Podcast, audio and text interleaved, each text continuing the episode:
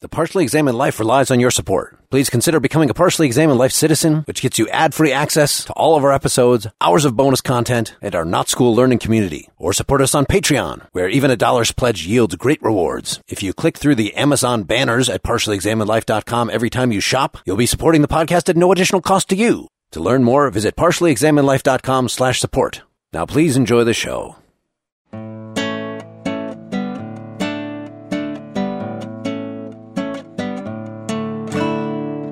You are listening to The Partially Examined Life, a podcast by some guys who at one point set on doing philosophy for a living, but then thought better of it.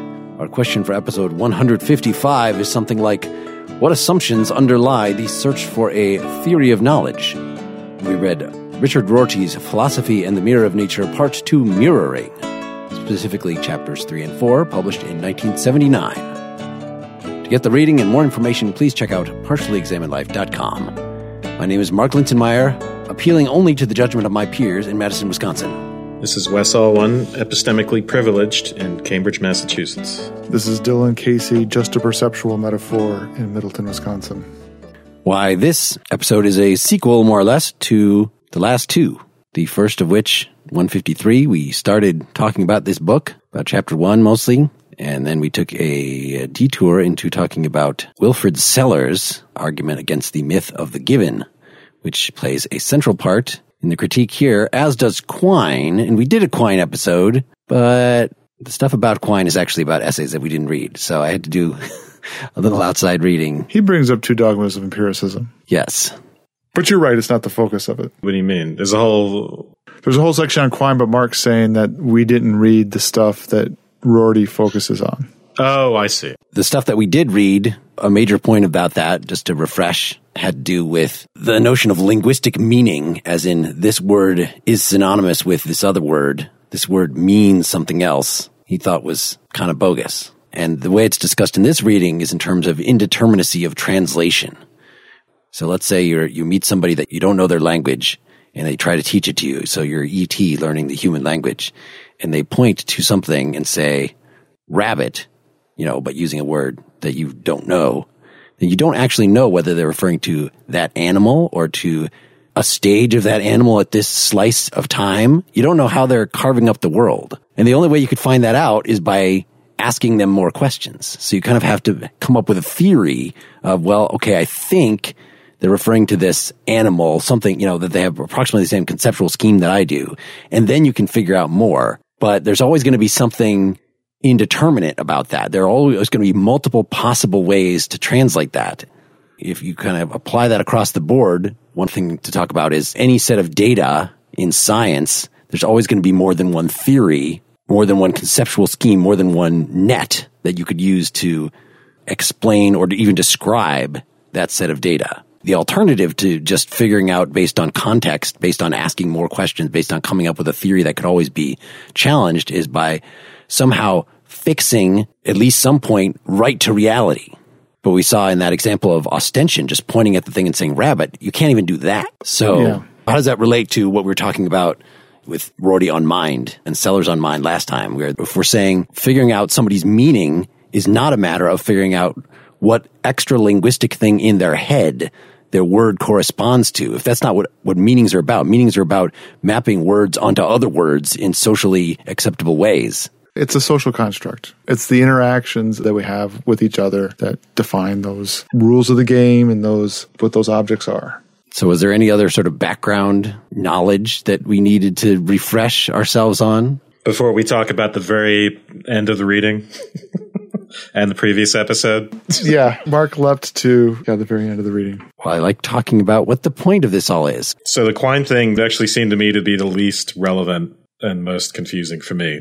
So, chapter three, the overarching point of this is he's going to challenge philosophy as it's typically conceived as a sort of epistemological enterprise that grounds other sciences, other ways of knowing, and is foundational to them or can sort of suss out their foundations and give them some sort of credibility. He gives a nice history of how philosophy sort of takes on that character, beginning with the attempts of early modern philosophers to make a place for sciences and a religious world. At that point, philosophy was sort of continuous with the sciences. And then the development of that through Descartes and Locke and Kant into this version of philosophy, which is no longer continuous with science, but has this special epistemological role. So that's how we kick it off here. And that's the overall point of all of this is to create this challenge. But he's going to give a long description in this in chapter three of what all that means, this error, how it's mistaken as well. And then the follow up chapter is to sort of really go in deep on a couple of particular formulations of that criticism in Sellars and Quine, not completely agreeing with them, in the end criticizing them both a bit, but putting himself squarely in a space with those two and Wittgenstein, uh, well, at least philosophical investigations Wittgenstein, as being anti-foundationalist and having a deep criticism of that historical project of philosophy, which he, I think, wants to say that that just happened to be the historical evolution of philosophy as having defined itself in that way. And there are historical reasons why philosophy has come to understand itself in that way, but that's not the only way philosophy has to be. So yeah, so chapter four, he's in a way Sellars and Quine represent a particular way out of the problem, which is that, you know, we'll see in chapter four that he thinks Kantianism pervades both continental and analytic philosophy. Its assumptions pervade it. And I think there are certain philosophers which he notes sort of get us out of that, like Wittgenstein and Dewey and Heidegger. Yet he's going to focus in in chapter four on Sellars and Quine in particular because they sort of, even though I don't think he thinks they completely give up the Kantian framework, they're sort of the beginning of the end in the sense that they get at some fundamental flaws in the whole picture, which we sort of discussed in our Sellars episode, one horn of that. So he's going to say both those guys somehow did not go far enough, which it makes it sound like the way he puts it, that they should have been more like relativists. That Sellars, you know, we were saying that talk about mental representations is a little suspect in that you can't use them as you might think to ground knowledge, right? Your immediate acquaintance with what the color red is like or what a pain is like is not sufficient to actually ground anything. So it sounds very behaviorist to say that no, instead we have to sort of learn the language game of red or of pain. And there might be an inner feel, there might be still a qualia, but that doesn't actually play any explanatory role in me deciding whether you're in pain or not. But it always seems like it's ready to slide into some kind of, if not actual behaviorism, to say that, well, the language that we use to talk about the mental, for instance, is an immature, is a folk psychology, right? This is how Churchland, Pat and her husband Paul, who were students of Quine, how they argue for eliminative materialism. In other words, talk about beliefs and all that stuff should eventually, or at least in a real scientific language, be replaced by talk of brain states. And so this whole trip Rorty thinks is so it's the idea of okay well we found out that some kinds of talk talk about beliefs are just a matter of historically contingent circumstances. It's an optional it's not uh, something at the dawn of time that occurred to everyone is the central problem of philosophy. It's just something that built up because of the particular metaphors that philosophers used. But still, once we get rid of that, there's some more respectable scientific way of describing things. And Rorty really wants to kind of go farther and say that no, all the allegedly scientific, all the physicalistic and all, you know, those are all still historically developed ways of talking about these things. And so it's not Sellars ends up, and we didn't see this because we didn't, you know, Sellars and Quine, they have all these positive works about philosophy that we have not read. Philosophy as continuous with science. But Rorty wants to save the humanities. He wants to say that there are scientific language games and there are literary language games. And, you know, he does tend to think that epistemology in particular, once we get rid of these assumptions that these metaphors that drive it, that there's kind of nothing left for it to do. Like the, the things it was trying to do either can be done by different branches of science or they can just as well be done through literature and other talk in the humanities that philosophies claim to be the queen of the sciences, underlying them all and judging them is ill founded. Yeah, that particular part is he's happy to dispense with. I might put it a little bit different way that I think that Rorty sees the activity of philosophy as something that really amounts to thinking things through and that that's not unique to some kind of profession of philosophy that endeavors to provide the foundations for all of our thinking, both scientific and moral, which is where he sees philosophy having staked out a claim for its own existence. Well, I like the connection to morality was a eye opener here. And he says he this right from Sellars, but I kind of must have missed this or missed the emphasis on this.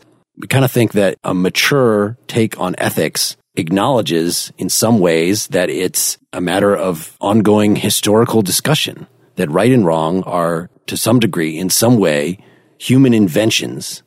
And so, so many of our episodes have been to try to give an account to, for that that doesn't just collapse into pure relativism, you know, that still gives room for more wise ways of arguing moral points and more foolish ways that if you thought about them a little more, then you would say, no, that's not a sustainable morality. But that ultimately a, a lot of the arguments that we make, the only ones that are going to be effective end up being arguments about coherence. In other words, you shouldn't do that because you have some prior belief that that kind of thing is wrong. Well, so that's just the first part of the analogy. Rorty wants to extend that to epistemology as well. Like all beliefs are not just, which seems crazy. Like beliefs about math and about the state of the natural world don't seem to be human inventions in the way that morality probably is. I think he's wrong and I think he's a relativist, but it's going to be hard for me to explain that. Well, I think he's right and he's a relativist, so. so there you go. We've staked out our positions in the first bit. I'll just say I find it intriguing. I find it an intriguing connection. The way I was just describing it makes it sound like yeah, there are obvious differences between sets of beliefs about what other people should do and ideals that I hold up for myself. Those are one kind of thing. And then claims about the state of the physical world are not obviously social facts, even if the particular language that we use to describe things, of course, developed as a matter of contingent historical circumstance. Even though he uses that pejorative of merely social facts, which is sort of the way of saying, well, it's just so wishy washy, right? It's not that the claim that our understanding of geometry is merely a social fact, like the way in which we agree on stoplights or that we drive on the right side of the road, but that, what's the phrase he uses? That it's knowledge that versus knowledge of. And that our understanding of mathematics is a development of a language to account for our interaction with the world that works. And when we say that it works, the justification for that does not lie in some third thing. The claim is that theirs doesn't rely in a relationship to a mind independent world. It lies in a relationship to other sentences produced by other language users. That's the claim. Which is where it gets really weird to me. Well, it's man is the measure of all things. It's relativism and it's a confusion of justification and truth. The way we justify things, yes, we can't go out and say, oh, look, here's the mind independent reality. Does it match my sentence? Of course, that's not the way we justify things. We do justify things in the coherence frame by relating our assertions to assertions of others and to assertions that are meant to serve as forms of justification. But you can't have a coherent notion of, you'll notice he doesn't talk really about truth or he implies that the theory of truth and the theory of justification are the same thing because that's a sort of pragmatic assumption. But I don't think that makes any sense. The theory of justification, theory of truth are not the same thing. What people are searching for when they're in the case of truth is they're trying to explain what in the world or what somewhere else could serve to explain why a sentence is true. The sentence can't be true because I justified it sentence isn't true because I went through, and a geometrical proof isn't true because I demonstrated it. The demonstration shows that it's true, justifies its truth, but it's not true because I demonstrated it or because it's in general demonstrable. I'm thinking back of our pragmatism episode where actually Rorty's name did come up as someone that I don't know where we one of us found that Rory was given as example of somebody that denied William James' claim that truth was to be defined in terms of human practices. You could say, sure, the, the definition of truth is not that, but still, for practical purposes, when you are seeking to justify something, when you are seeking to prove that something is true, it is a matter of making argument. It's a matter of what the sophist does. This is the way Rorty puts it in this, which is like trying to come up with an airtight case that no one will just test it on people and you see if somebody thinks of something to say against it rather than trying to connect it to a mind independent entity. So it's not giving a definition of truth. It's talking about the procedures by which we deal with truth, the role that truth plays in life. Yeah. And there's nothing else you can do.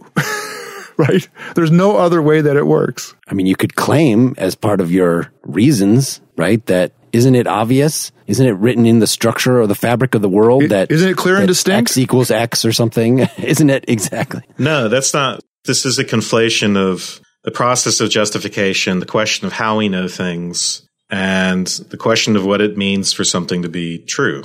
So there is no coherent, as far as I'm concerned, conception of an idea of a sentence being true without an appeal to a mind independent reality, as problematic as that appeal is. Now, that of course doesn't mean that the way we justify things is to say, hey, look at the mind independent reality and see how it matches the sentence. That doesn't work. But that's not what's being said. Rorty and the pragmatists would certainly allow for a mind independent reality that it exists outside. That's not what I've gathered from reading any of uh, Rorty. Well, I think I, agree with Dylan that he does allow for it, just like that he does allow for private experiences in qualia. He just thinks that they play no role in justification. Yeah. And that that is what has been at issue in trying to come up with a theory of knowledge, what philosophers are doing. Well, that modest claim, that Sellarsian claim, let's call it, I think is right mm-hmm. on. That's not what I think is his claim in the second part of this. But if that's the claim, then I think that's right on. That's not what I got out of this. And I think when we get into the details, I can explain it further. Shall we start with chapter three? yes. Sure. So the idea of a theory of knowledge is the title of chapter three. Theory of knowledge in quotes. So it's not what can we know? It's does the question what can we know make sense? Does the whole enterprise of epistemology make sense. So he's going to say how this whole enterprise, he's going to give a historical account of why it even arises. The end of the first section, where he talks about the three things that Kant did, which helped philosophy as epistemology become, he calls it self conscious and self confident. I thought it was a real great summary of his point of view on it. Kant did three things which helped philosophy as epistemology become self conscious and self confident. First, by identifying the central issue of epistemology as the relations between two equally real but irreducibly distinct sorts of representations formal ones, concepts, and material ones, intuitions. He made it possible to see important continuities between the new epistemological problematic and problems, the problems of reason and of universals, which had bothered the ancients and the medievals. He thereby made it possible to write histories of philosophy of the modern sort. Second, by linking epistemology to morality in the project of destroying reason to make room for faith, that is, destroying Newtonian determinism to make room for the common moral consciousness, he revived the notion of a complete philosophical system, one in which morality was grounded on something less controversial and more scientific. Whereas the ancient schools had each had a view of human virtue designed to match their view of what the world was like, Newton had preempted views on the latter subject. With Kant, epistemology was able to step into metaphysics' role as guarantor of the presuppositions of morality. Third, by taking everything we say to be about something we have constituted, he made it possible for epistemology to be thought of as a foundational science, an armchair discipline capable of discovering the formal characteristics of any area of human life. He thus enabled philosophy professors to see themselves as presiding over a tribunal of pure reason, able to determine whether other disciplines were staying within the legal limits set by their structure of their subject matters. All right, so that's what a full page. Yeah, that was a long quote. like. So maybe we break it down. Well, I think we'll break it down as we move on in the chapter because um, Kant himself, for Rorty, represents a sort of advance on a more primitive notion, let's say. The big distinction in this chapter is between, as you guys have mentioned, knowledge that and knowledge of. And for Rorty, it's the use of what he calls the ocular metaphor, which I think we discussed in the first part of this, that leads us astray. It's this modeling of knowledge on a interaction between a subject and an object instead of a relationship between a person and what he calls a proposition. So I think we should say a little bit more what he means by that. I mean, we got that pretty clearly in the Sellars last time. Okay. Uh, however, we, we just taught it like obviously these are different things. And traditional philosophy has somehow confused them in trying to do this foundationalist enterprise. What we did not discuss I mean, you're really pointing, Wes, at the unspoken issue with this that even if you acknowledge that what knowledge is really about is my relationship to a proposition, and that if I'm going to argue for that proposition, I have to use other propositions. But still, it seems like, well, what actually makes a proposition true is the relation of that proposition to the world, the problem of reference. So even if it's not my knowledge of the world, it's still then my knowledge that a proposition corresponds to the world. So just making the distinction between knowledge of and knowledge that would not get rid of the entire connection with the world. He has to then go on and have the only way to talk about the truth of a proposition is in terms of its relationship to other propositions, other sentences, which does seem to then leave the whole thing unrooted, which is exactly what he wants to do. Right. Yeah. So we saw with our Tractatus episode that you can use the metaphor even to talk about propositions and facts, right? As early Wittgenstein did. You could just make facts these sort of fundamental ontological entities out there in the world and not objects, but they sort of seem very object like, right? And then your mm-hmm. propositions have to correspond to those facts. And I still think that kind of model is the sort of thing to which Rorty is objecting, where having knowledge is a matter of this kind of relationship to the world. So where that leads us astray is that once you believe that, then when you, you think that justifying beliefs, as in the project of epistemology, means appealing to, say, the proper functioning of the mind, something like that, instead of the typical common sense justification of appealing to relations to other propositions. So it's the task of someone like Locke to say, well, how does the mind function in such a way that it can represent reality accurately? This whole problem of representation crops up once you think of knowledge as a relationship between subject and object, because you get this intermediate layer. And once you think of the object as sort of impressing itself on the subject, like something, you know, impressing itself on wax, then the imprint on the subject becomes the representation. And then you have to worry about how the representation lines up with this external imprinting thing. He refers back to Sellars and saying Locke was trying to analyze epistemic facts without remainder into non epistemic facts.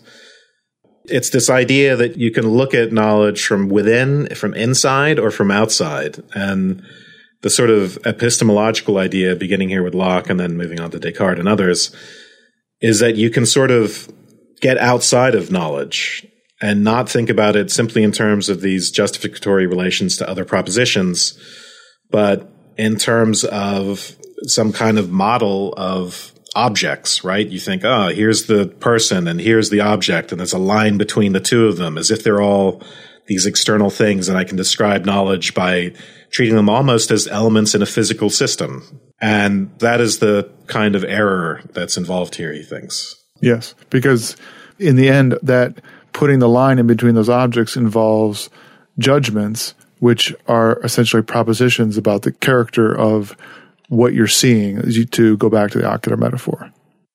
So you might think that there at least are some kind of basic perceptual situations. We talked about this with Sellars last time, where I'm put in front of a red object in normal lighting conditions and my eyes are working and therefore I am imprinted with red. There's nothing I can do. It's just the physiological mechanisms that make me have this idea red and that somehow is a foundation. But even Sellars, right, will make all kinds of qualifications for that, but it still will be a proposition it will be one that has a lot of good explanation for it. And there's all kinds of good reasons for it, which amount to it being corroborated effectively by other people agreeing with it.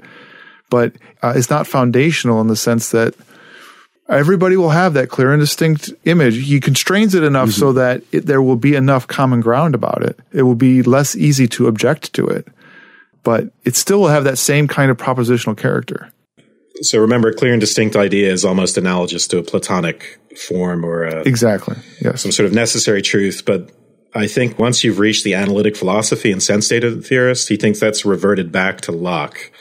The certainty lies in these presentations to the empirical faculty, let's say.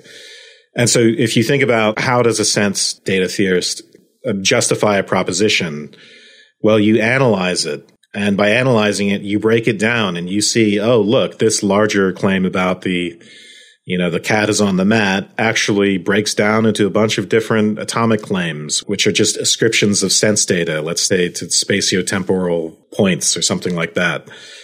And that because we know those individual sense data and then we properly assemble them, we properly infer the larger fact from the more atomic ones, then our knowledge is justified because of that. Well, that's the kind of justification which I think Rorty thinks confuses the kind of causal, and as we saw Sellars did too, the causal account of how we get to know things and how we actually justify things. So justifying the cat on the mat doesn't really depend on our analysis into sense data. And as Sellars points out, sense data as sense data aren't even knowable in a sense anyway. They ground knowing. They have to happen before you know things, but they can't be appealed to as justifications. Yeah, they're not the contents of our phenomenological consciousness at any point. We always get them already baked into objects according to the theory. But then why even believe the theory if there's no way of independently verifying that there is this given before it's processed? You had mentioned Wittgenstein before and early Wittgenstein and was making me think of uh, the relativist strain even in the Tractatus, where he thought that there were these atomic facts, which we had a lot of trouble figuring out, like, well, what is an example of an atomic fact? They seem to be so atomic, like these sense data we were just talking about, that we never actually interact with them. Any actual sentence we would make is a wider net, is a conceptual scheme that is built out of many, many, many, many atomic facts. So our whole way of knowing things is ultimately holistic, even though supposedly through analysis, at least in theory, you could break down any given actual belief into reference to atomic facts. So the only movement then from early to later Wittgenstein is just giving up the deep seated part, giving up this atomic fact idea and just accepting the fact that you've got again, the indeterminacy of translation or whatever metaphor that I was pulling from Quine is, you know, that there's more than one way to describe any given thing. Yeah, I thought what you just described, Mark, as the question raised by the Tractatus was a perfect example of why you would write philosophical investigations. All right, so we have this sort of Lockean framework in which it's knowledge of, which is primitive instead of knowledge that. And Kant sort of gets us halfway there.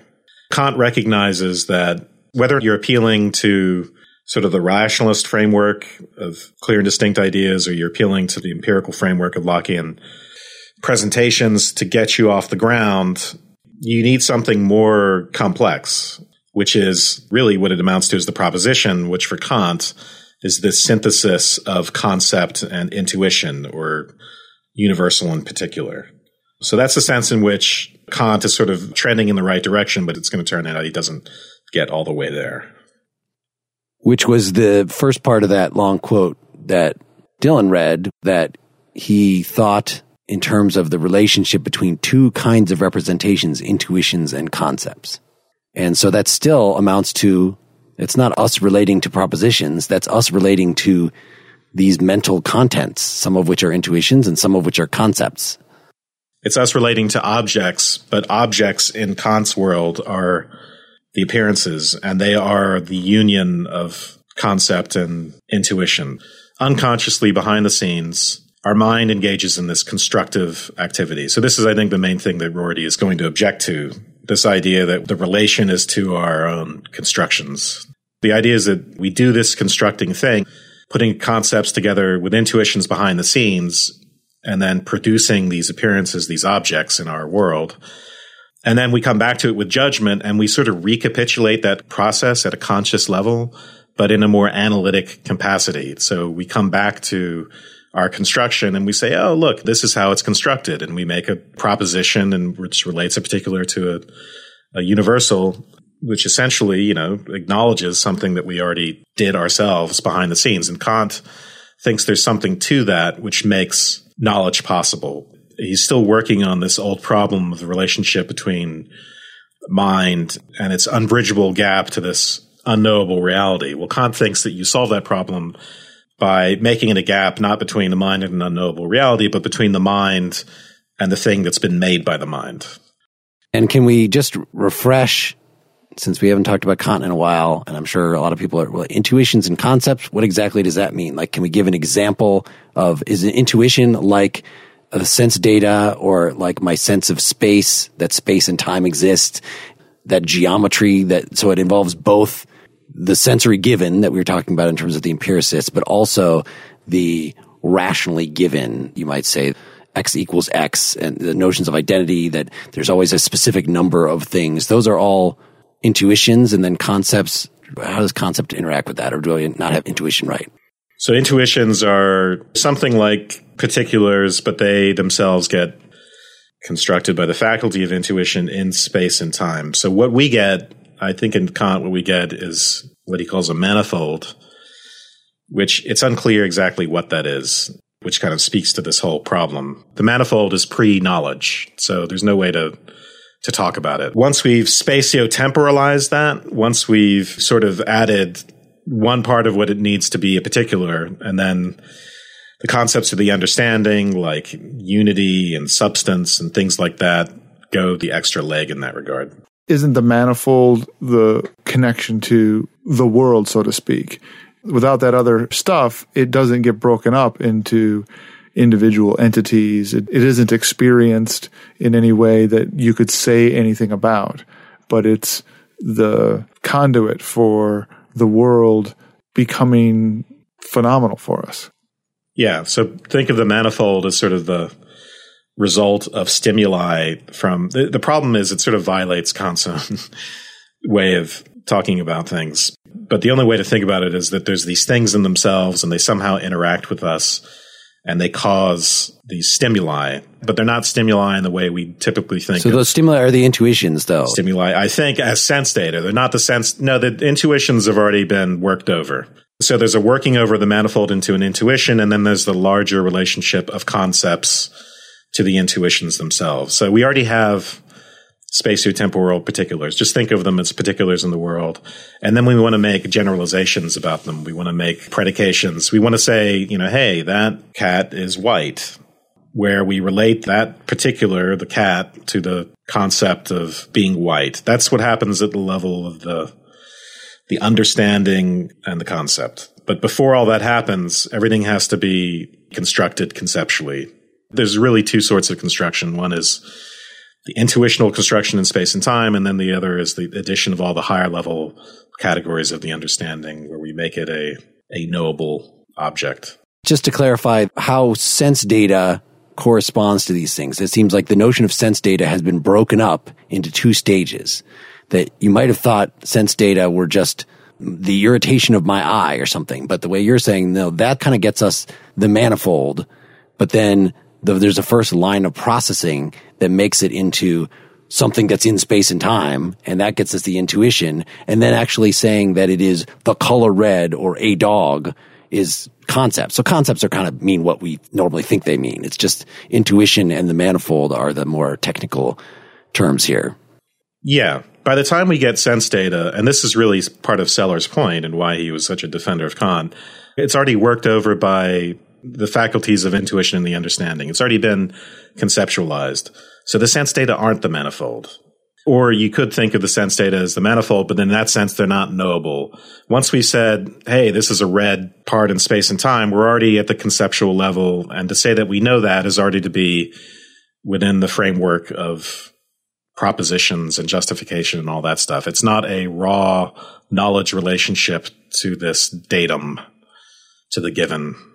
One big thing we're saying, why doesn't Kant go far enough? Just to recharacterize the problem that he thought Locke had was that again, he was confusing justification with causation. And the way we were putting it before is the idea that you could reduce all talk of knowledge to talk about causality, at least at some basic level. So how do I have the knowledge that there is a red spot in front of me, which is a very innocent kind of knowledge. At least it seems red. That's the paradigmatic case of the given that, that we were already saying that Sellars is arguing against.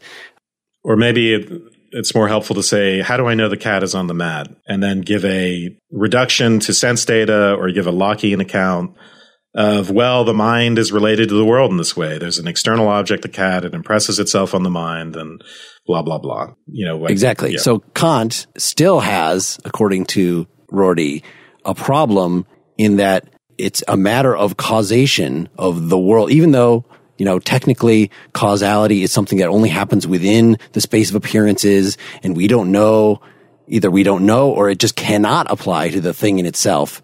Still, the way he talks about constitution, he used the word constitution instead. The only way that we can actually understand that is like the way that you were just describing it, Wes, is somehow the combination of the world and the mind makes us therefore have this knowledge.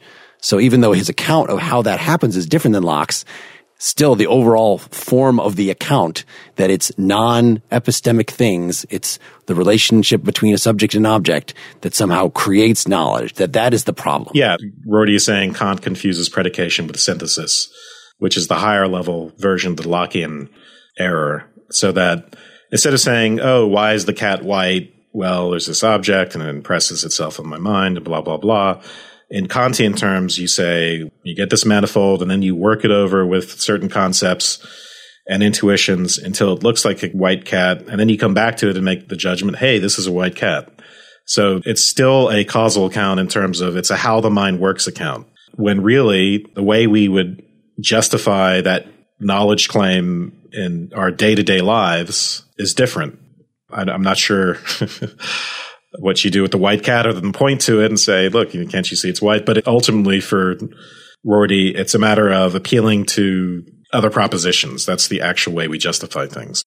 Well, and interacting with other people. So it's not even just me considering different propositions. It's that, you know, it seems obvious there's a white cat on the mat. But then if different people come to me and say, no, no, no, that's not even there, then that will be a pretty good justification for me to question what seemed an extremely obvious claim. And that's the only kind of challenge that really comes up in practice.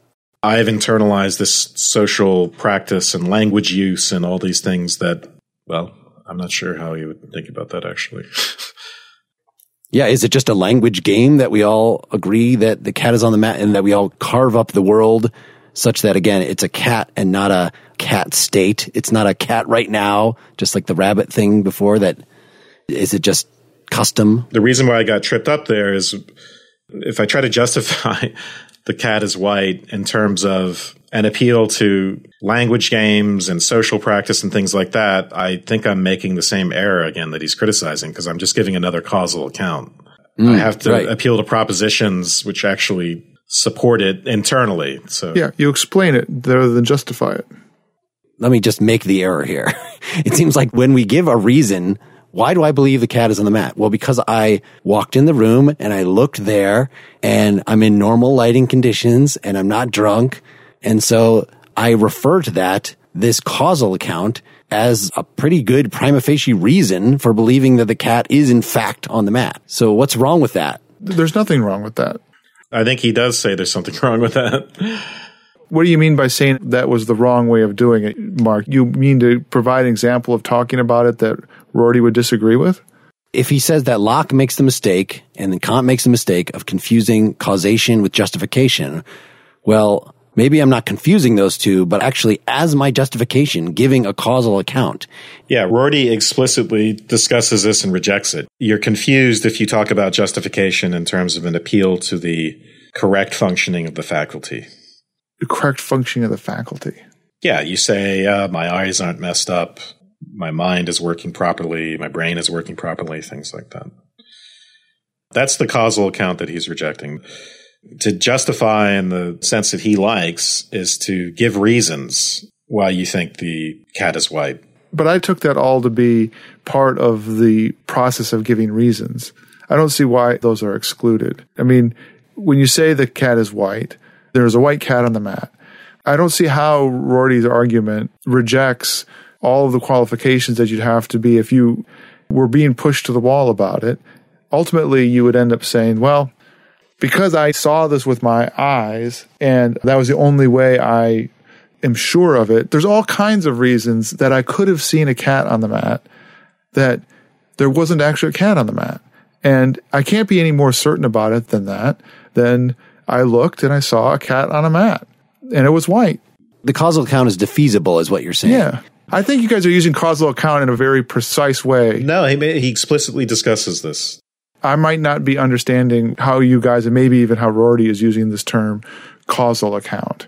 Invoking causality in the sense of A leads to B, I don't see how that is in any way not part of Rorty's way of explaining the world. That you would say A leads to B. You don't justify a proposition. You don't say, I know X because of some account that describes a causal relationship between me, the subject, and then the world. I'm very confused about the ground that is being stood on here.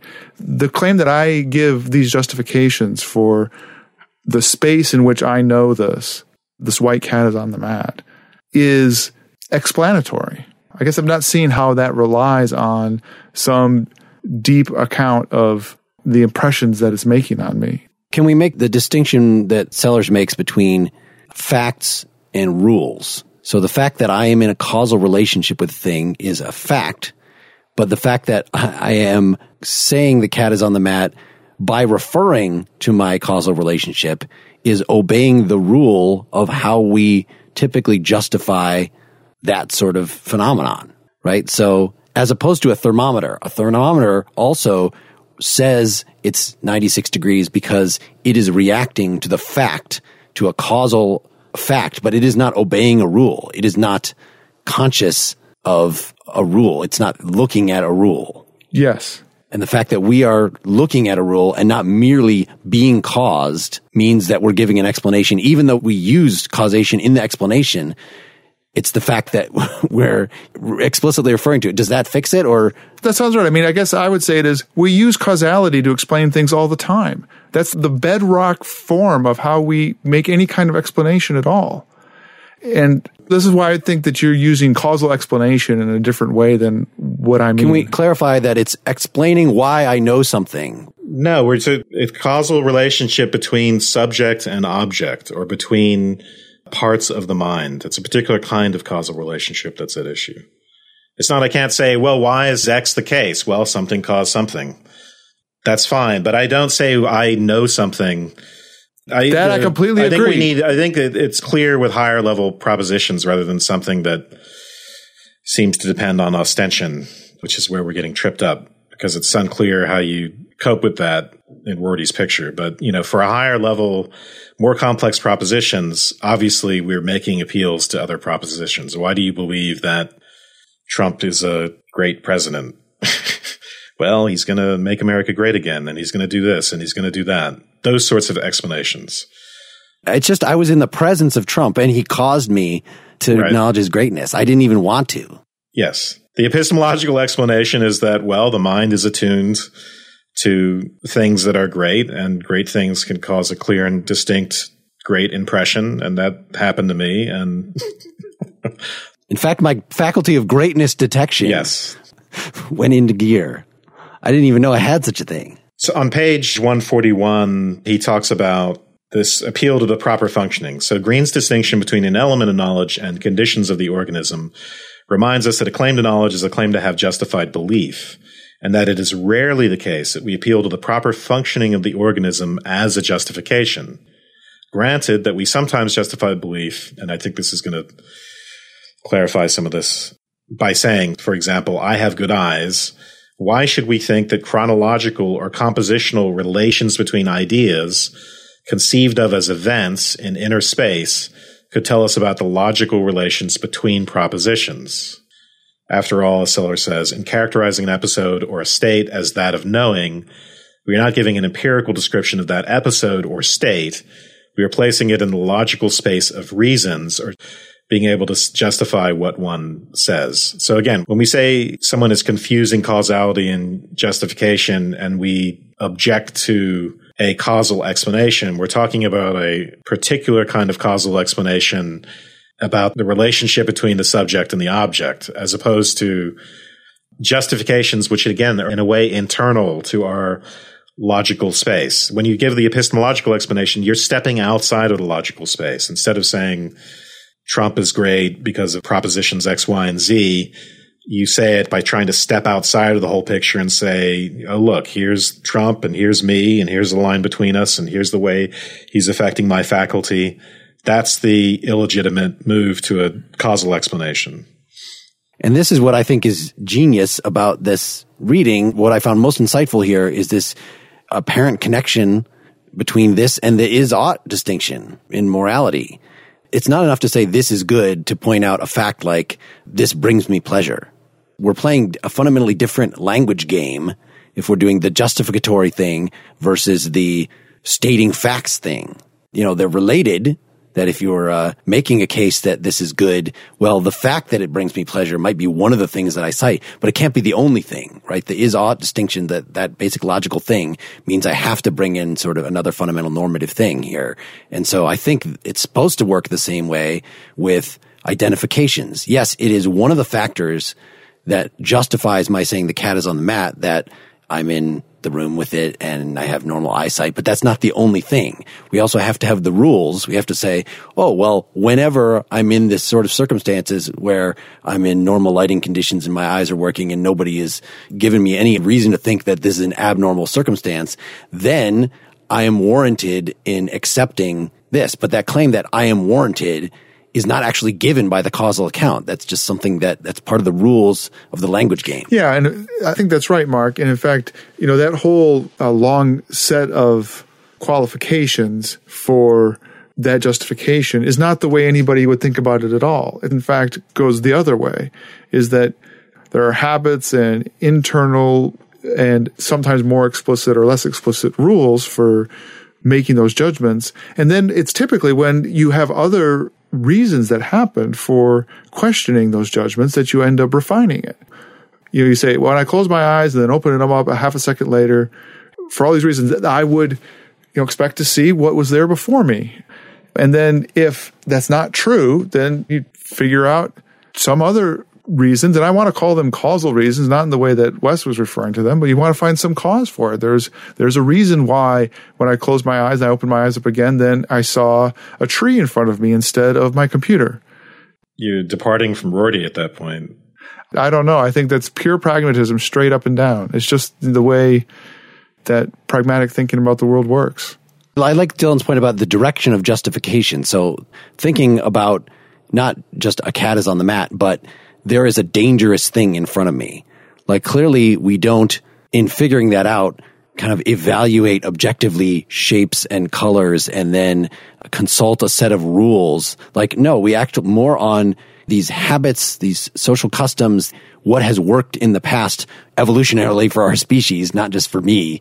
And then if I find something, well, okay, the thing didn't jump out at me or somebody assures me, oh no, no, it's not dangerous. Then I might think more explicitly like, well, home, why do I still think that's dangerous even though the person is telling me it's not? And I have to get into what actually my reasoning is. The reasoning is not causing the fear or not. It's other stuff that's causing the fear and, uh, the reasoning that comes in, involved when you're tempering it, when you're deepening, making it more subtle, the reaction. So here's my problem with all of this is that when a Locke or a Kant asks these, or a Descartes asks these sorts of questions, they're not actually trying to justify a specific knowledge claim. They're, they're never asking, well, how do I know the cat is on the mat or this or that? And then instead of giving the correct explanation that any normal person with common sense can give, they launch into philosophical explanation, you know, as if someone asked them, Hey, is it raining outside? Yes. How do you know? And then them launching into their epistemological theory. No one does that. But that doesn't mean that there isn't something interesting about saying how all of that works. In other words, you can abandon the idea that these sorts of theories undergird any sort of justification without abandoning the idea, well, you know, actually, I want a theory of knowledge. I want a theory of how all this works. In the same way that, for instance, if you're a mechanic and you're working on a car and someone else is trying to describe the activity of the mechanic and you say, well, the mechanic is never going to appeal to theory of combustion if he's fixing a combustion engine. He's going to appeal to sort of pragmatic considerations about, well, if you do X, then Y, you know, if the car functions this way and I have to do, you know, there's no reason to appeal to any deep scientific theory, but you there is another standpoint, there is another framework from which you would be curious about those things. And you would be curious as to why doing X, Y, and Z on the engine actually fixes it. And you would need to delve into theory of combustion to understand that. And I'm not sure if this is a straw man or not, because I have to think more about whether or not Locke, for instance, is really confusing justification and causal explanation. But even if we reject that, and I think Rorty is right about this, if we re- reject that conflation, that doesn't mean we can't be interested in explaining how it is that people know things. Not the why from the internal logical space question, but the how. Take the external position and ask how. How is that possible? Yeah. I would think that there's a lot of talking about how that is possible that can happen. And I guess I don't see how Rorty is objecting to it. And maybe the point is to try to be really clear about where the mistake is happening from Rorty's perspective and what's the problem with that mistake. I mean, part of it is that it just goes down a rabbit hole and you end up having this activity in philosophy that is constantly wringing its hands about where the foundation is and wringing its hands about stuff that just doesn't matter distinctions that don't make a difference. Well, it doesn't matter to who. As long as it, someone is curious about it, it matters. And it matters to that person who's curious about it. So, can I read a quote here from Rorty? I think what Wes was saying about the philosopher just wants knowledge of how this works. Rorty is all for that. It's just he thinks that it's going to be scientific knowledge, that this idea of an a priori philosophical way of in, investigating this is going to be bunk. And the, the quote that gets at that, page 152, if Kant had gone straight from the insight that the singular proposition is not to be identified with the singularity of a presentation to sense, in other words, if he didn't mix up knowing how and knowing that, to a view of knowledge as a relationship between persons and propositions, he would not have needed the notion of synthesis. He might have viewed a person as a black box emitting sentences, the justification for these emissions being found in his relationship to his environment, including the emissions of his fellow black boxes. The question, how is knowledge possible, would then have resembled the question, how are telephones possible? Meaning something like, how can one build something which does that? Physiological psychology rather than epistemology would then have seemed to be the only legitimate follow up to Aristotle and Locke. Right, which suggests to me to satisfy Rorty, we have to become behaviorists, not just in the limited Sellars sense of epistemological behaviorists, but we have to become full blown behaviorists and ultimately, I think, relativists. It just simply doesn't seem plausible to me that we can explain these things simply behavioristically. We have to appeal to internal states to talk about these things. If we really want to shed light on the problem, I mean, we can abandon the problem. That's another option. What I think is wrong about this is that he's looking at this from a pragmatic kind of framework that he doesn't spell out for us and he doesn't tell us that this assumption is at work and that everything depends on it. And it's just the assumption that really the nature of knowledge amounts to the question of how I justify knowledge claims and that there's nothing more to it than that. And then if you're looking at th- through things through that lens, then anyone who comes and says, well, the nature of knowledge is such and such causal explanations, you know, relation between subject and object. Once you've accepted Rorty's initial premise, then you can accuse them of confusing causality and explanation because the nature of knowledge you've already assumed just is the question of how you justify things. I don't think that's what's going on with these early modern and then philosophers and then Kant. I don't think that they're really confusing justification causality. And I don't think when they give this even though they're worried about the certainty of knowledge and the foundations of knowledge, they're really trying to say how it all works. They assume there's such a thing as knowledge, right? The whole premise of Kant's enterprise is that there is such a thing as science. How is that possible? Let's figure out how it, how it all works. They're not trying to say, hey, here's a general justification for any true belief that there is. That's not the project. And so that's why I think Rorty is, is simply inaccurate to say that they're making that kind of confusion. They just don't accept his identification of any account of the nature of knowledge with, you know, how I justify knowledge claims. So I wonder if we could review one of his historical claims that it was Kant that projected his concern about the relationship between the given and concepts that shape the given, how he projects that back in history and says that, oh, even Plato was concerned with that. And even Aristotle was concerned with that. And that's just what philosophy is. That's what reason is. This is the revolutionary thing that Rorty is arguing is that no, that's revisionist history. That kind of stuff was not in Aristotle, was not in Plato. Maybe there were some hints of it. There's a good part here where he talks about the Pythagorean theorem. Yeah, he talks about being in the grip of the Platonic principle. So one thing he thinks is in Plato, this Platonic principle on 156 is that differences in certainty must correspond to differences in the objects known. So there are certain things, the things of the senses that we just actually can't have knowledge about at all, according to Plato. It's only about the higher things, the universal things that we can actually have knowledge of.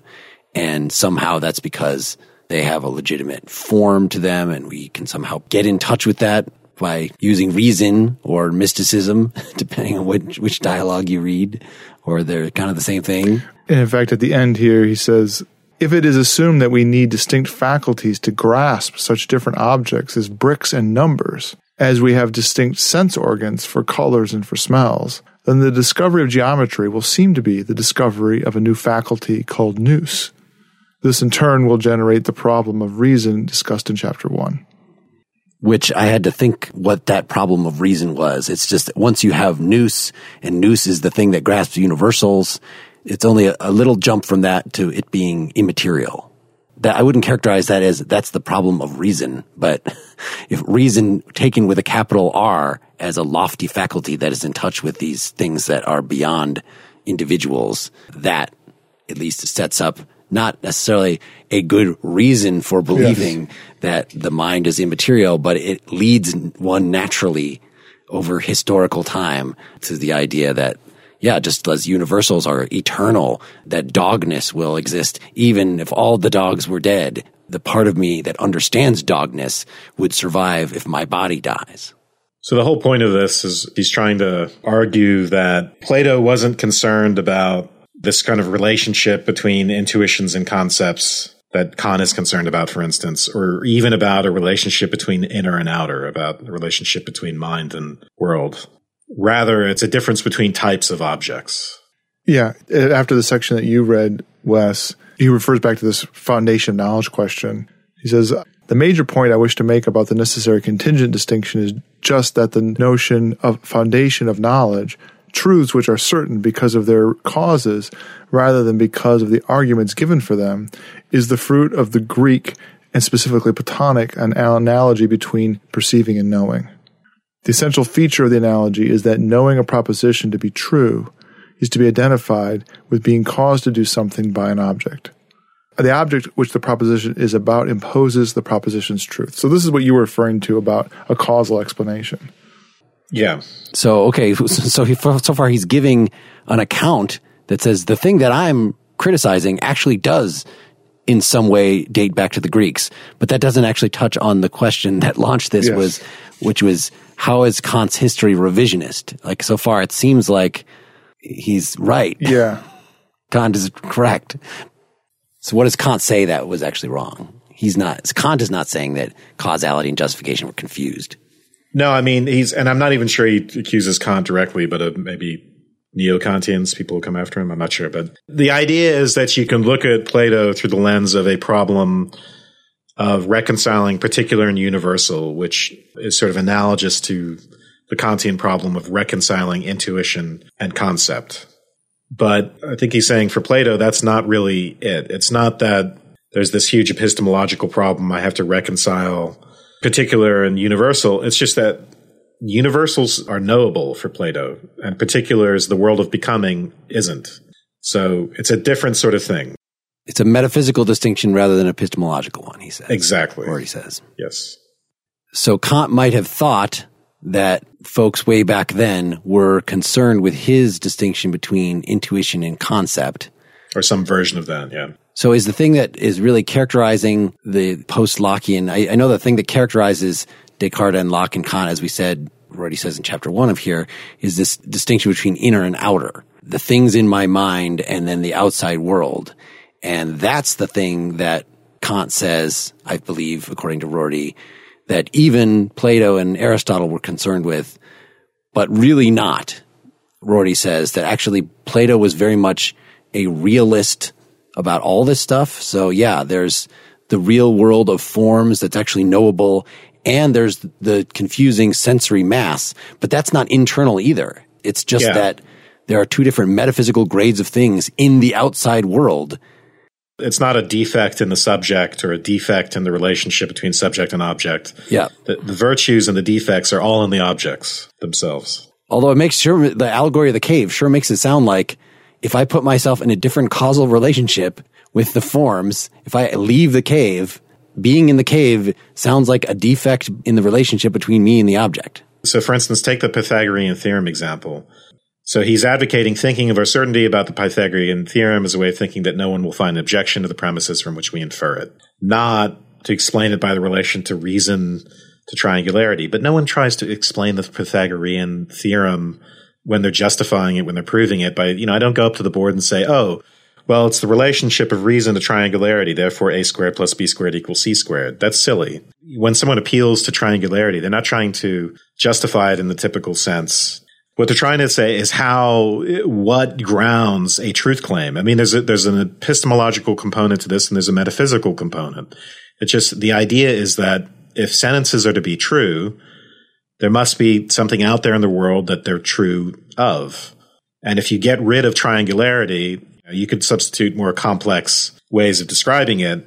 And we could use triangularity just as a gloss on that. So you can think of less objectionable ways. You don't have to be a Platonist. But I think if you get rid of the idea that there's anything about the world that grounds that claim, I think you're in trouble. I think you're on the path to relativism. But it sounds like you're talking about two things, Wes. One would be what's being held together by talking about triangularity. One might be something like the form of triangularity or or something like that, that you get to know triangularity, which seems to be the kind of thing that he's referring to, especially when he's bringing up Plato. Rorty Yeah, is. this is a this is a really good point, actually. Yeah, but but that you could also be meaning triangularity in something as a, a placeholder for, or actually a concept that refers to a whole bunch of other propositions, right? It amounts to something like an electron, right? Or any number of other things that come with a whole bunch of descriptions about them. And you don't mean anything more than that. For instance, importantly, you don't mean that triangularity exists as triangularityness somewhere. You don't have to refer to it as in a platonic form or something like that. That doesn't have to be the content or what you mean implicitly or explicitly by triangularity. So in the Platonic account of knowledge, we might give a like genetic account of how someone comes to know. Well, I'm just thinking of the you know the Platonic idea of sort of gazing at a form, of sort of becoming acquainted with a form of the good in the in the same way that you might become acquainted, and then similarly you might become acquainted with triangularity, which would be that does sound to me like that's a legitimate case of confusing justification and causal explanation, but I have to think more about it because again, the way we really come to understand the Pythagorean theorem is through relating other propositions and other it's um, It's knowledge that. It's exactly the way he describes it, right? right. My point is that how we justify things is much different than what makes them true. So that's a distinction which I would preserve and which I, you know, he doesn't preserve, but, and I don't think he, I think with lots of problems with not preserving that distinction. There's no argument from him, at least in this, the parts of the books we've read, that we ought not make this distinction. Isn't there, though, in the traditional, you know, the Meno version of how we know mathematical truths, there is some account explicitly for Plato that we know mathematical truths because of our relationship, because of a metaphysical fact, right? Because we were before we were born, blah, blah, blah. In by our reason, we have it's you know the myth of recollection that we we know all these things mm-hmm. already, and that the process of the slave boy learning the existence of irrational numbers and the the lack of correspondence of counting numbers to number a magnitude comes out from him. And it, it might be revealed with help by a philosopher acting as a midwife for those ideas. But it's that those are already in him because he has reason In the Kantian version, even setting aside the metaphysical, the mythical part, is that somehow our mind is constructed so that we, you don't want to say we have a relationship to triangularity, but the way it's put here, it's about the propositions used to argue for the Pythagorean theorem. So somewhere there are some very basic propositions that spatiality is or something Yes. like that. This, the character of spatiality, which somehow these are ultimately founded according to these views on our relationship to that object, however you want to describe it. Yes, Kantian construction is an analog of Platonic recollection. It's just that for Kant, he needs to account for scientific knowledge as well. And also, he is thinking of mathematical truths as uh, also as a priori synthetic and not just analytic. So he needs to, he's trying to bro- account for a broader spectrum of knowledge than Plato would have acknowledged, right? It's not just mathematical truth for Kant or maybe the good and moral truth, but there's also scientific knowledge of the empirical world, which Plato rejected. We already read part of this, but I wanted to draw our attention back to it. It's just before the Pythagorean theorem. Rorty says, if it is assumed that we need distinct faculties to grasp such different objects as bricks and numbers, as we have distinct sense organs for colors and for smells. So when he says that, he is immediately referring to the notion that the power of reason and our understanding of number is somehow categorically distinct from our other kinds of faculties that are reason like. And I take Rorty as denying that, that our grasp and the faculties we use to grasp that there are bricks in the world is no different than the faculty that we use to number them and to come up with mathematics. And that mathematics itself is born out of the same kind of reasoning and faculty that we use to distinguish this from that and talk about bricks and grass and human beings. And that he's saying that Plato and maybe Kant by proxy makes a distinction between those two things, that there is a different faculty that we have for grasping things like numbers versus things like bricks. So putting it very grossly, it seems like Rorty, right, is going to have to say it's the same faculty and it's the faculty of participating in a language game, for instance, which there's going to be some that are more complicated than others. So yeah, being a theoretical physicist involves some trickier language mm-hmm. games, involves a lot more discernment than being able to identify the cat on the mat. But ultimately, the building blocks are the same and they're ones that can be studied by ordinary physiological psychology, I guess. Although just throwing that in, again, this seems to be where Wes was having his big problems. And I think I agree because ordinary physiological psychology would only be talking about physiology. So in that particular formulation, if that's, you know, a quote from Rorty, then it sounds like he is being very behaviorist. Now elsewhere in here, he actually disagrees with Sellars and Quine, or at least one of those guys in dismissing talk of the mental in terms of, you know, strictly scientific talk would get rid of this folk psychology that he actually thinks that intentional talk, in other words, talk about aboutness, talk about the sort of adjectives that we've used to talk about the realms of the mental, that, you know, those are not eliminable. You can't get rid of those in certain language games. He rejects Quine in f- Yeah. favor of Sellars because Sellars doesn't want to get rid of that either. He's perfectly fine with the inner states that we know as long as we don't think of them as primitive and we think they are ultimately theories that postdate our acquisition of language and blah, blah, blah. Or we're not theories, but relying on theories, informed by theories. So. So have we covered the Kantian part enough or do we want to say a little more about synthesis or any of that? I feel like we've gotten most of both our review and Rorty's take on that out there. So that would bring us to the end of chapter three finally. Or were there any other things that you guys had underlined or points that we haven't made yet? No, I think we should close out this chapter if we have any hope of. Well, so the good thing about chapter four is that, well, he's got an introduction, but then he gets pretty quickly to his take on Sellars, which there's a little bit that we have to say about that, just in the way that Rorty talks about it in terms of epistemological behaviorism. The fact that he emphasizes some points in Sellars that we didn't emphasize in our last discussion, one of which was this distinction between facts and rules, which I already brought up. And then he gets to Quine, which I don't think we're going to have a lot to say about. I kind of said everything that I could figure out about it in a minute of talking at the very beginning of this discussion. And then he's got his conclusion. So that's all that's in this chapter. So let's do it. Yeah. I think the Sellars part is what we should focus on, mm-hmm. the epistemological behaviorism section. But one of the things he sees in both Quine and Sellars is that they're in favor of what he calls holism, which is this idea that, again, that justification is not a matter of a special relation between ideas and objects, but of conversation and social practice. So that is mid, um, towards the middle of page 170. Yep. And this relates exactly to what we were just talking about in terms of yeah. Plato.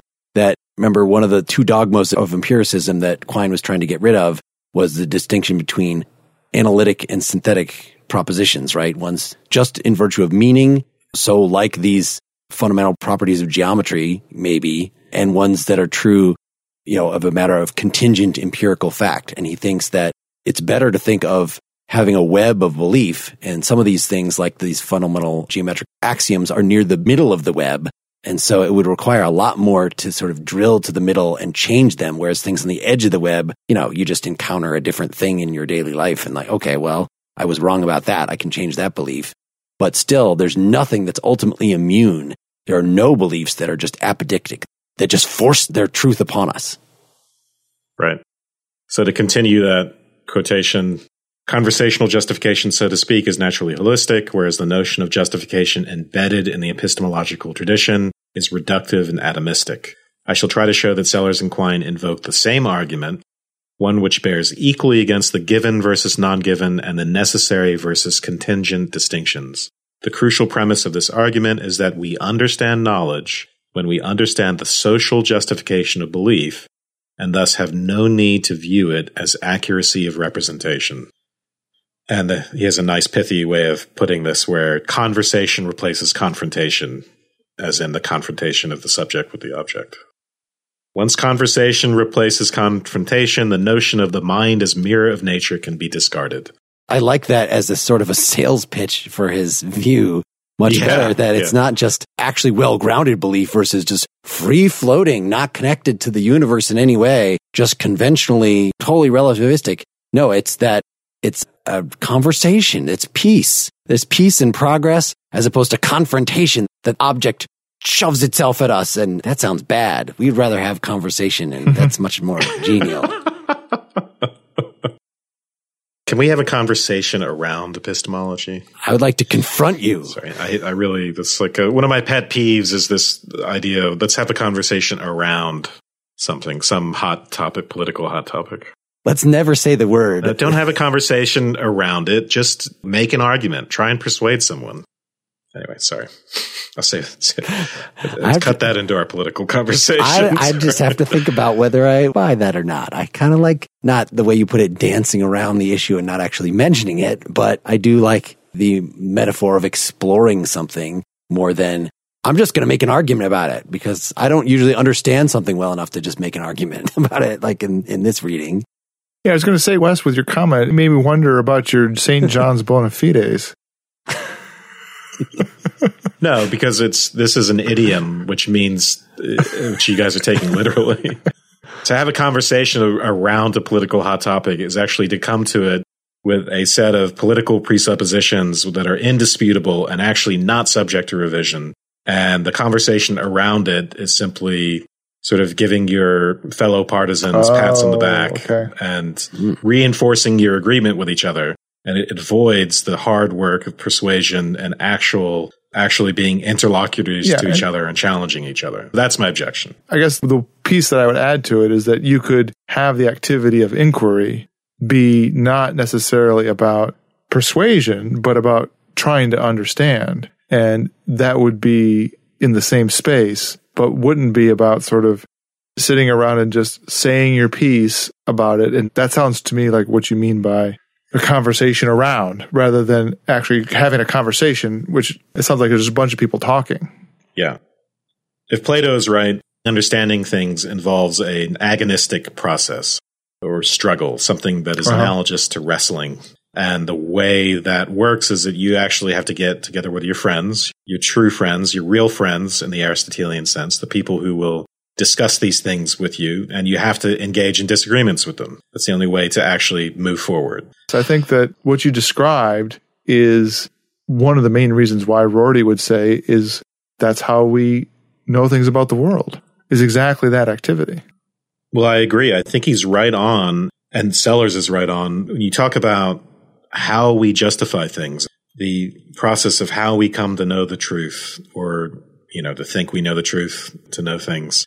Yes, it's a matter of, first of all, being inducted into a language game and then having certain types of relationships to other language users and then a relationship to the world, which yes, you can even describe behavioralistically because you can talk about all the steps that lead up to you're being able to function in a language game before you're ever conscious, before, you know, there's that kind of genesis period. But my problem is that however much you accurately describe the way we justify things, that's not the same as saying, well, this is the nature of knowledge or this is the nature of truth. I, again, I see the how of justification as distinct from those things, which is, it's another way of saying I'm more of a what Stuart Humphrey calls a zetetic skeptic, which is a kind of skepticism which he's attributing to Socrates and maybe to Plato to some extent, where you you think there is a truth of the matter. There's an external mind independent world, and there's a truth of the matter to it, and knowledge has to involve some sort of systematic relationship to that. And it doesn't have to be correspondence or something as simple as that. But where are we stuck inside our language game or our system of justification. And that's our predicament. So we can't ever know anything with certainty or know that we know. But the faith element of it is that there is some something that's true that we can be closer to or farther away from. And that inquiry is worth it. We're never done with inquiry, yeah. that we're always at a distance from the truth, but that there is something towards which inquiry trends and that it's not simply internal to the process of justification, to the language game, to the relationships between language users, and so on, to social practice. Wouldn't that be what the condition for truth is, right? And there's surely more to say about it, but I take it that there is an external world that what I'm talking about ought to line up with, and there may be lots of ways to justify that lining up with, but that's the measure that when I find that things aren't lining up with the world, then I say, well, that must not be true. It's wrong in some way. And when it is lining up with the world, then I'm more inclined to say that it could be true or that it, that it is true and that that's a condition of truth. But that in the end, that judgment that it's truth involves a whole bunch of justifications.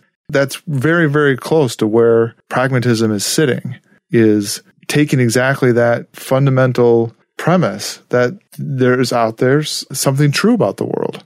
Let me add that I think, Wes, the way you were just describing, you actually were just giving Rorty's distinction between causal facts and justifying reasons. You said, even if we know how we acquire this linguistic competence, how we entered into the language games, those are all just causal facts. And that wouldn't get us, that doesn't capture the activity of searching after truth because it's only internal after we. But it can capture the nature of truth. It can capture the nature just, of knowledge and the nature of truth without. No, but it doesn't though. It does because you're saying he's giving a different definition of truth, which he doesn't talk about, and a different definition, a different account of knowledge that what, right. what knowledge, and he explicitly says, I'm, I'm, not rejecting. trying to give, he says I, he's not trying to give an alternative account of knowledge. He's trying to argue that the notion of an account of knowledge doesn't make sense at all. That that is not itself an account of knowledge. He's assuming that knowledge amounts to how we justify but things. But it's, it's not. He explicitly says that's, that he's not doing that. He's not saying anything about what knowledge is. I think he is. he says knowledge is justified true belief. That's one of his. So he's not refraining from statements about knowledge. So that, right. Knowledge is justified true belief is not an epistemological claim, strangely enough. I think it means that that well, that's something within the knowledge language game It's just a not very specifically. uh, We all know that there, when you actually try to really hash out what that amounts to, that is very, very difficult. We had whole podcasts that were touched on that. The one with Chalmers, I remember he has a whole section in his crazy book about that. And it deserves a future episode by us to deal with that aspect of this more completely. But, uh, But we definitely would not be doing epistemology if we did that. Well, yeah, I, I think according to him, what makes something distinctly epistemology, what makes it theory of knowledge, is to have this. Representations and Yes, yeah. is to have to be talking about the representation between the mind and the world, and is saying that something first is a belief. Like, there's no problem talking about that. It is justified. In other words, according to whichever language game we're playing, and those are going to be different for justifying something in the physical sciences and justifying the cat is on the mat. And it's true. And true, it is frustrating that he doesn't seem to have a definition for that. I think he just thinks that it is basic, that you don't need, like William James thought, you don't need to operationally define it, that that is a dead end. Yeah, so I just think, you know, again, there's a fundamental and this I mean, I think if we do more pragmatism, we could get deeper and we probably we should get deeper into this.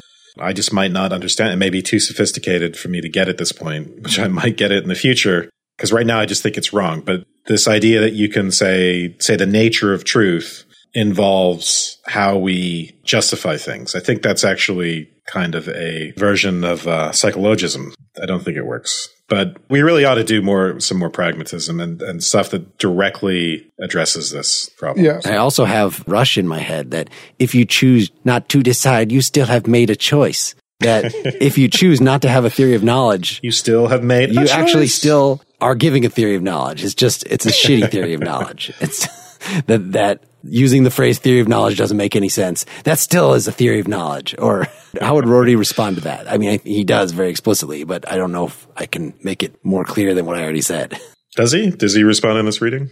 Doesn't he set up the whole thing? Like, I am not giving a theory of knowledge. I am trying to explain why the whole notion of theory of knowledge doesn't make sense. Well, this is why his, you know, he does these historical genetic accounts because it allows you your, when you're in the historicizing mode, I just think it's another way of pretending that you're standing in a neutral frame with a sort of view from nowhere. I mean, it's very erudite and it's very interesting, but Why is it claiming that he's standing in a position from nowhere as because as Mark points out, he's he really is giving a theory of knowledge, but he has to pretend that he's not doing that by simply look. Here's a history of how this theory of knowledge came to be, as if he's simply telling you about other people and not about himself. So he's telling you about himself also. Yeah, I think he has to admit, and he does admit that, of course, his own critique comes from a perspective that there's hermeneutics involved. He doesn't use that word. genealogy involved? That he's a player on the field, right? Yeah, that that it it seems just like you know Nietzsche's genealogies are coming from the whole tradition of genealogy, which Rorty is very much aware of. Uh, you know, he's much more plugged into continental philosophy, and you know has nothing but nice things to say about Hegel, seemingly throughout here. So he's yeah, I, I don't think you could accuse him of a view from nowhere. I think the, the genealogical account, the genetic accounts in a way amount to that, or they can. I, I don't know. I don't want to push that point hard because I think we should get it to epistemological behaviorism. But, Let's do it. but yeah, I think, you know, it's, I, I can't articulate my objections any better than I have. And I, I like, I fully admit that I may, after years and years of, of this stuff, still not, still not understand. At one point, I'll figure it out, or one of you two will be able to explain it to me. I, if only Seth was here, Seth would explain Yes. it all. Uh, Let's do section two, epistemological behaviorism. He's characterizing Sellars here, but I don't know that Sellars uses that term. So what does this epistemological behaviorism oh, amount to? he, what is well, it? had- he just explains it on page 176, right? Go for it. he says epistemological behaviorism, which might simply be called pragmatism, were this term not a bit overladen, is a claim that philosophy will have no more to offer than common sense, supplemented by biology, history, etc., about knowledge and truth. The question is not whether necessary and sufficient behavioral conditions for S knows that P can be offered. No one any longer dreams they can. Stop there for a second because that was the program of if you want to say that somehow the mental is not real or we don't have to include it in any any theory, then you have to be able to say John believes that the sun is shining, you have to be able to cash that out in terms of his actual behavior or his potential behavior. In other words, if I ask John, is the sun shining? He will say yes, unless something else, Yep. you know, there has to be some long list that you could come up with. And that just like the idea of saying what amounts to justified true belief ends up being a very, very, very long list and never actually works. Yeah. So to be behaviorist in the large sense in which Sellars and Quine are behaviorist is not to offer reductionist analyses, but to refuse to attempt a certain sort of explanation. The sort of explanation which not only interposes such a notion as acquaintance with meanings or acquaintance with sensory appearances between the impact of the environment on human beings and the reports about it, but uses such notions to explain the reliability of such reports. So what Sellars calls this is methodological behaviorism as opposed to philosophical behaviorism. Epistemological behavior. Epis- epistemological. Yep. No, but Sellars calls it methodological behaviorism. So that's what Rorty is adapting. Gotcha. Yes. So on page 184, Empiricism and the Philosophy of Mind, I just want to, because I think Sellars is clear in a way. So I'm just going to read a little bit from Sellars. As a methodological thesis, it, methodological behaviorism, involves no commitment whatever concerning the logical analysis of common sense mental discourse.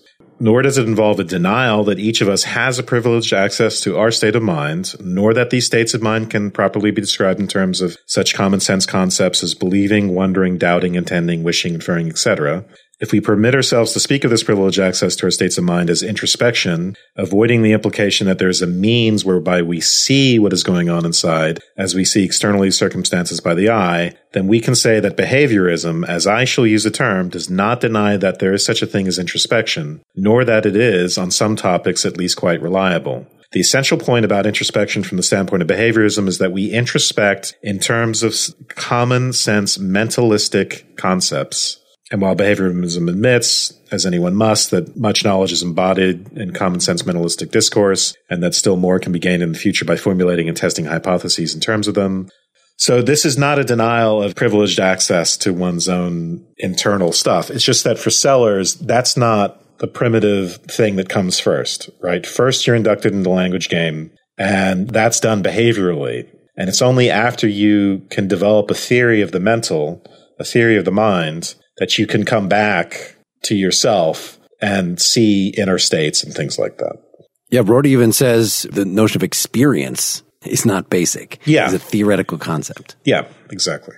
So it's more about what's primary and what's secondary than it is. It, it doesn't eliminate the mental, but it makes it secondary to language and a whole set of behavioral interactions that lead up to language and that constitute language.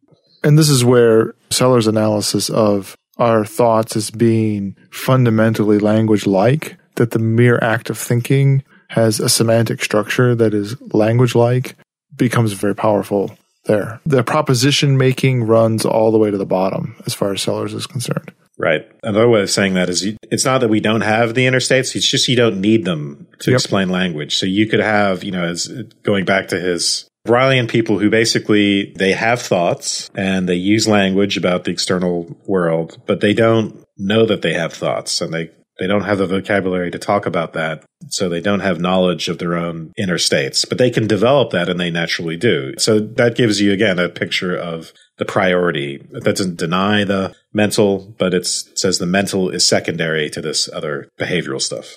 And just to bring back Rorty chapter two, I brought up in our discussion of this point about the Ryleans is that he has this picture of the Antipodeans and the difference between those and the Ryleans is that you said the Ryleans naturally learn this language. Well, the Antipodeans, even though they meet us earth people who explain like, yeah, we have these terms like pain and memory and all these things.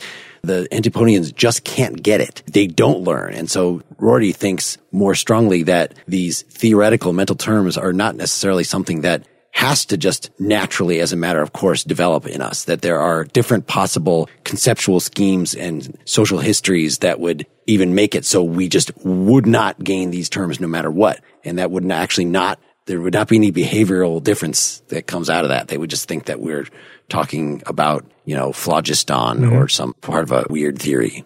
And I'm probably wrong to attribute that to Sellars, this idea of it naturally happening. I, it's just, that's just what I think. It seems to me that he does by making our most basic thinking propositional it removes the problem, makes it a, a non question about things like the correspondence between our thinking and how the objects impress themselves upon us.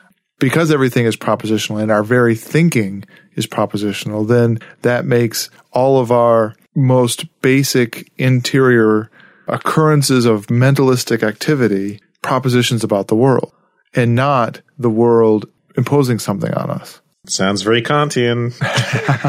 it's because we use language to constitute the world that, anyway. Were you just saying, Dylan, that every, that the implication of that is every bit of our mentality involves this language like structure? That's why I take Sellars to be saying, yeah. Okay. So this section three of here is this pre-linguistic awareness. And this is what we had problems with when we were evaluating Sellars. It seems like is is there a problem in is he denying that babies and and animals have mental lives? And if the correct formulation of Sellars' view is what I think you just said, Dylan, which is that this propositional structure sort of invades the very depths of our mentality, then yeah, that would mean that those non-language speakers would not have any mentality. And so Rorty specifically says in here that that's not what's going on. It's just the differences between knowing what something is like, which is a mental act, and knowing that something is the case, which is another mental act. So both of those are mental. Sellars agrees. Like you can you, you can have non-linguistic mental yes. awareness. It's just that you can't know anything non-linguistically. That awareness is not the same as knowledge. You have to take seriously that Sellars means that it's language like. It's not that you have to have language. You know, babies are making he doesn't do it in the piece that we read, but apparently he takes this further and acknowledges that depending on the level of sentience of an animal, they would be doing the same sort of thing of having, you want to call it pre-linguistic, but linguistic like that their thinking is linguistic like in what way? It has semantics in it, right? Even if it's not articulable, spoken language. Well, and I think that has to be true. So I think he gives the example here of like a baby knowing the experience of red. And so, and he says explicitly like, well, you wouldn't really know what red is unless you have the concept of red, which means you can contrast it with other colors. You know, redness is a color stuff like that. However, I would think that just having the experience of knowing what red is like does involve knowing that other things are not sure. red. Knowing the difference between, so in that sense, yes, it is semantic, even though it doesn't involve a concept red. But still, like you could have something that is concept like. It just doesn't have a syntax. It doesn't have the full thing that a concept would have just like knowing this from that and red and not red and in animals you know a predator for instance just clearly my dog has to be able to do this kind of stuff and it's functioning in a semantic way in their cognitive experience and that seems to jive very well with the example I gave near the beginning of this about fear, that you don't do some explicit reasoning and put something in the category of predator or not predator.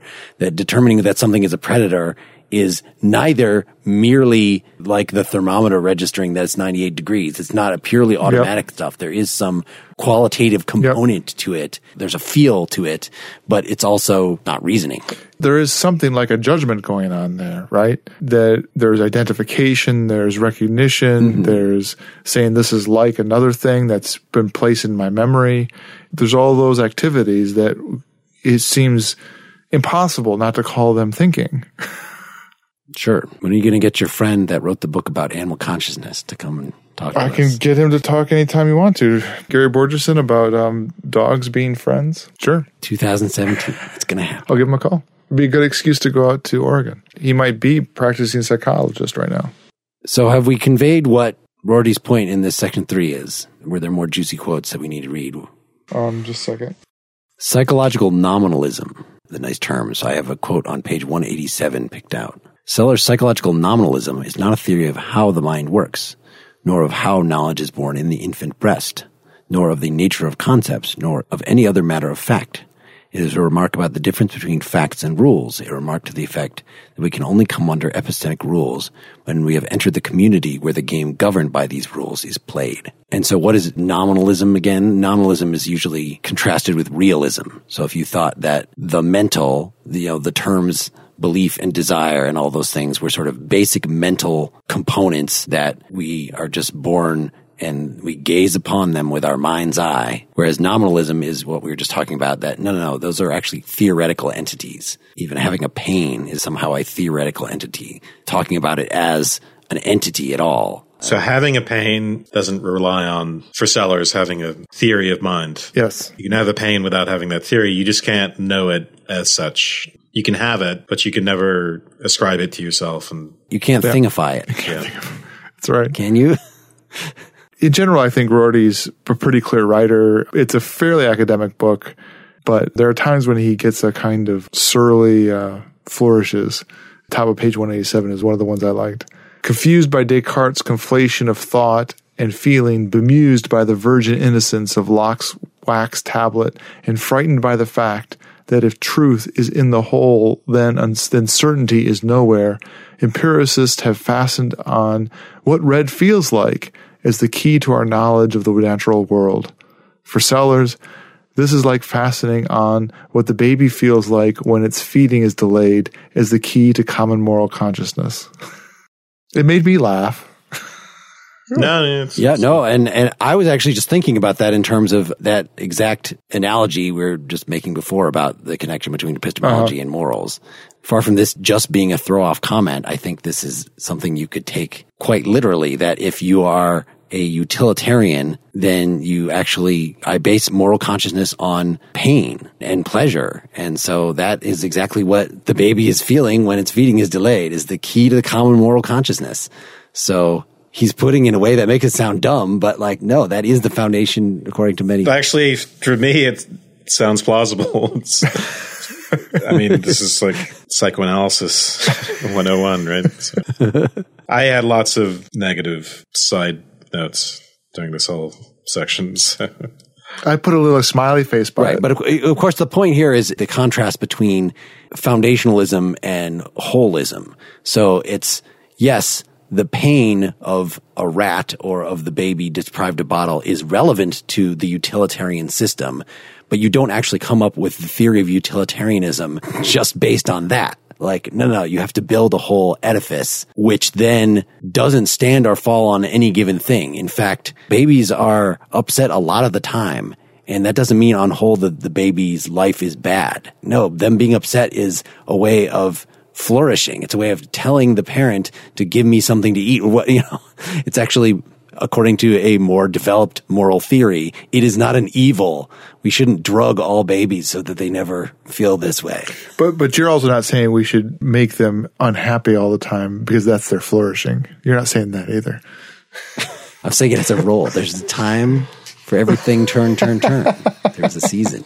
Time to cry for the bottle. So that's interesting to figure like it seems like utilitarianism is very foundationalist, right? We have these undeniable feelings of pain and pleasure, but by the time we build it up into a theory, it becomes one that we deal with as a whole. And the central parts of it are no longer these foundationalist things about pain and pleasure. And in fact, we could make very abstract, give up my current pleasure for future pleasure and my pleasure for the pleasure of other people in the world. And these, you know, it's paradigmatic. We're using reason such that the thing that we really know, sort of the greatest happiness for the greatest number or whatever the central tenets are, the, the center of the web is no longer the things you started with.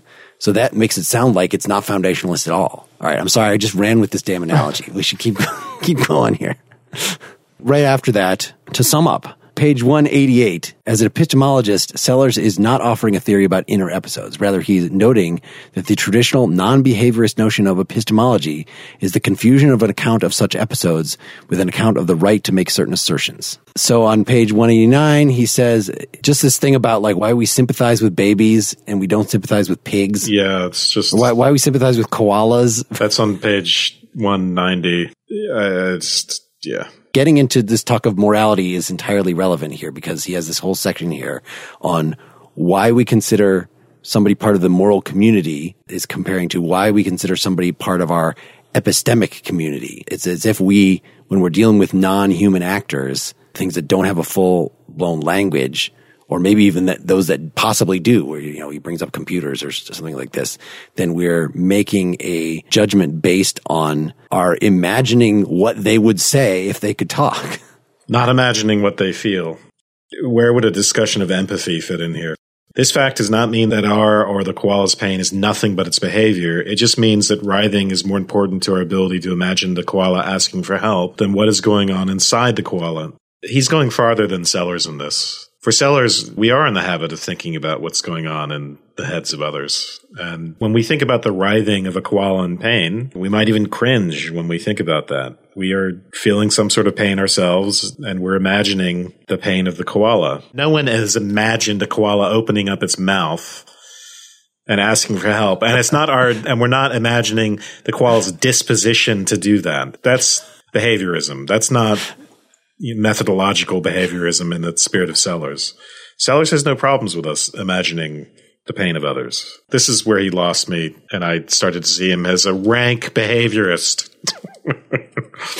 so, what is the point that Rorty is trying to get us to that you think is beyond Sellars? Well, just this specific point. Sellars doesn't have a problem with us having thoughts about the feelings inside the koala as opposed to this whole construction of imagining a koala asking for help. Let me read the last paragraph of the section. We'll see if this helps. This claim that animals' knowledge of what some things are like has little to do with justified true belief, but a lot to do with morals, follows naturally from the Sellarsian notion that the inside of people and quasi people is to be explained by what's going on outside, and in particular by their place in our community rather than conversely, which again makes it sound like no, Sellars is positing these inside things as things used to explain outside. So this actually, what Rorty is saying right here, seems to mischaracterize Sellars in exactly the way you were just talking about.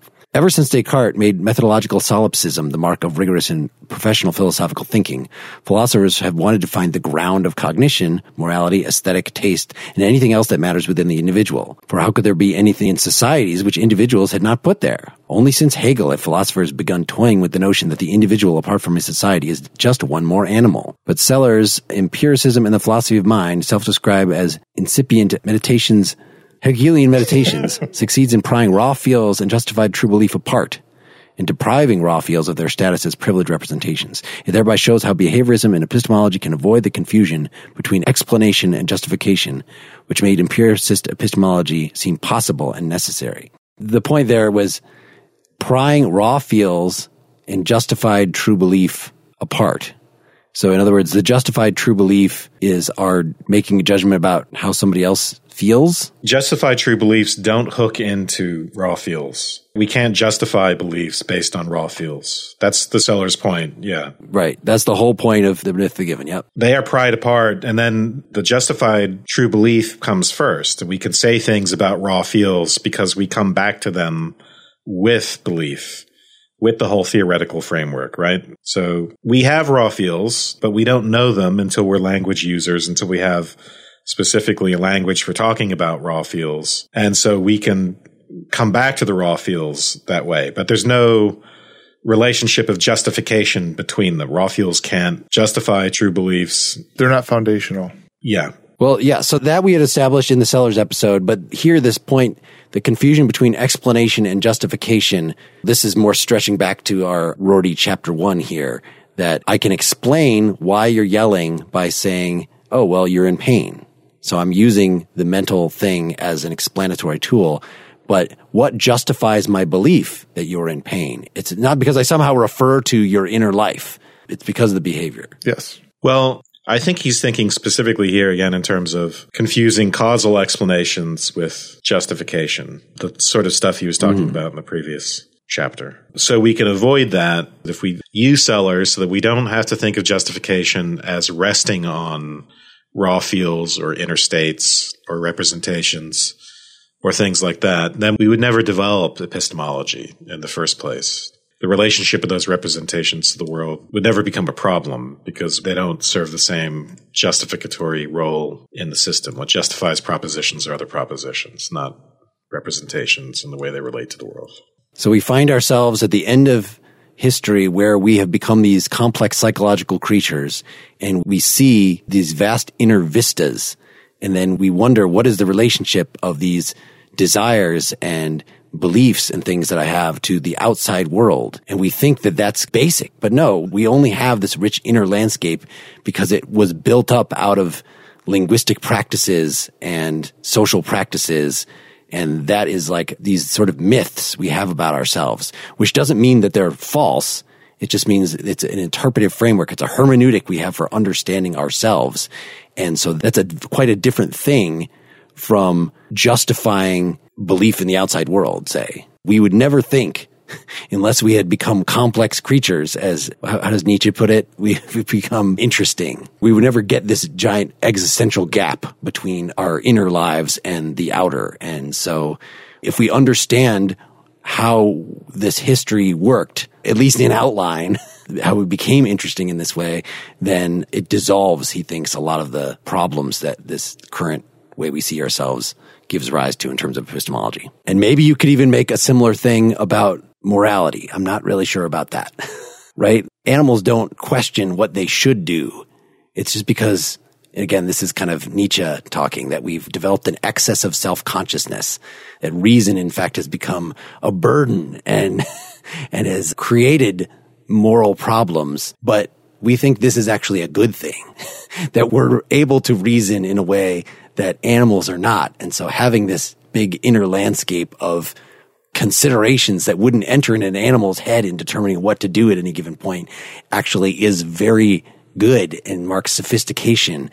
And so we should not abandon the theory of, yes, we should abandon the search for how we can root our notions, our intuitions about right and wrong to God's law or nature itself. That's where the analogy is supposed to work here.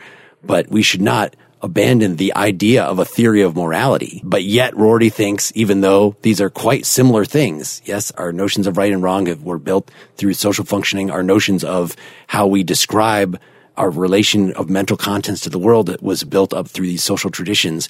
But yet we don't think we should throw away morality. So why should we throw away epistemology? That's as close to a closing as I'm going to get here. My closing is that I ran out of steam and I'm tired. I have no interstates left to give.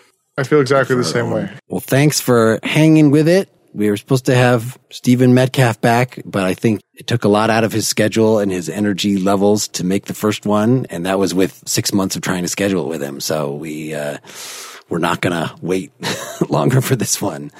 Seth has said that he will come back and do the political discussion, the Rorty political discussion, which presumably will not be rooted so much in the in the details of these past three podcasts that there will be something we can think about independently. A quick word about our closing song. It's a Bye Bye Blackbirds tune called The Ghosts Are All Right from the 2008 album Houses and Homes. The singer and author of this tune, Bradley Skaught, is my latest interview on the Nakedly Examined Music podcast. That's episode 32 Check it out at nakedlyexaminedmusic.com. The meaning of the lyrics is far from clear, but I at least am able to draw in some connections to our Rorty discussion today. See if you can do the same. So folks should go on the partiallyexaminedlife.com site and put comments on this or go on to our Facebook group and put comments on this and argue with us, argue with each other. We would love to hear from you. Follow us on Twitter and all those other places. And thanks everybody that donated, whether you became a citizen or was a one-off donation or you bought some stuff from our store. We really appreciate all the support. And uh, if you are not in a position to financially do that, then just help spread the word about the podcast if you enjoyed what's going on here. We really appreciate it. Good night. Well, good night, everybody. Good night.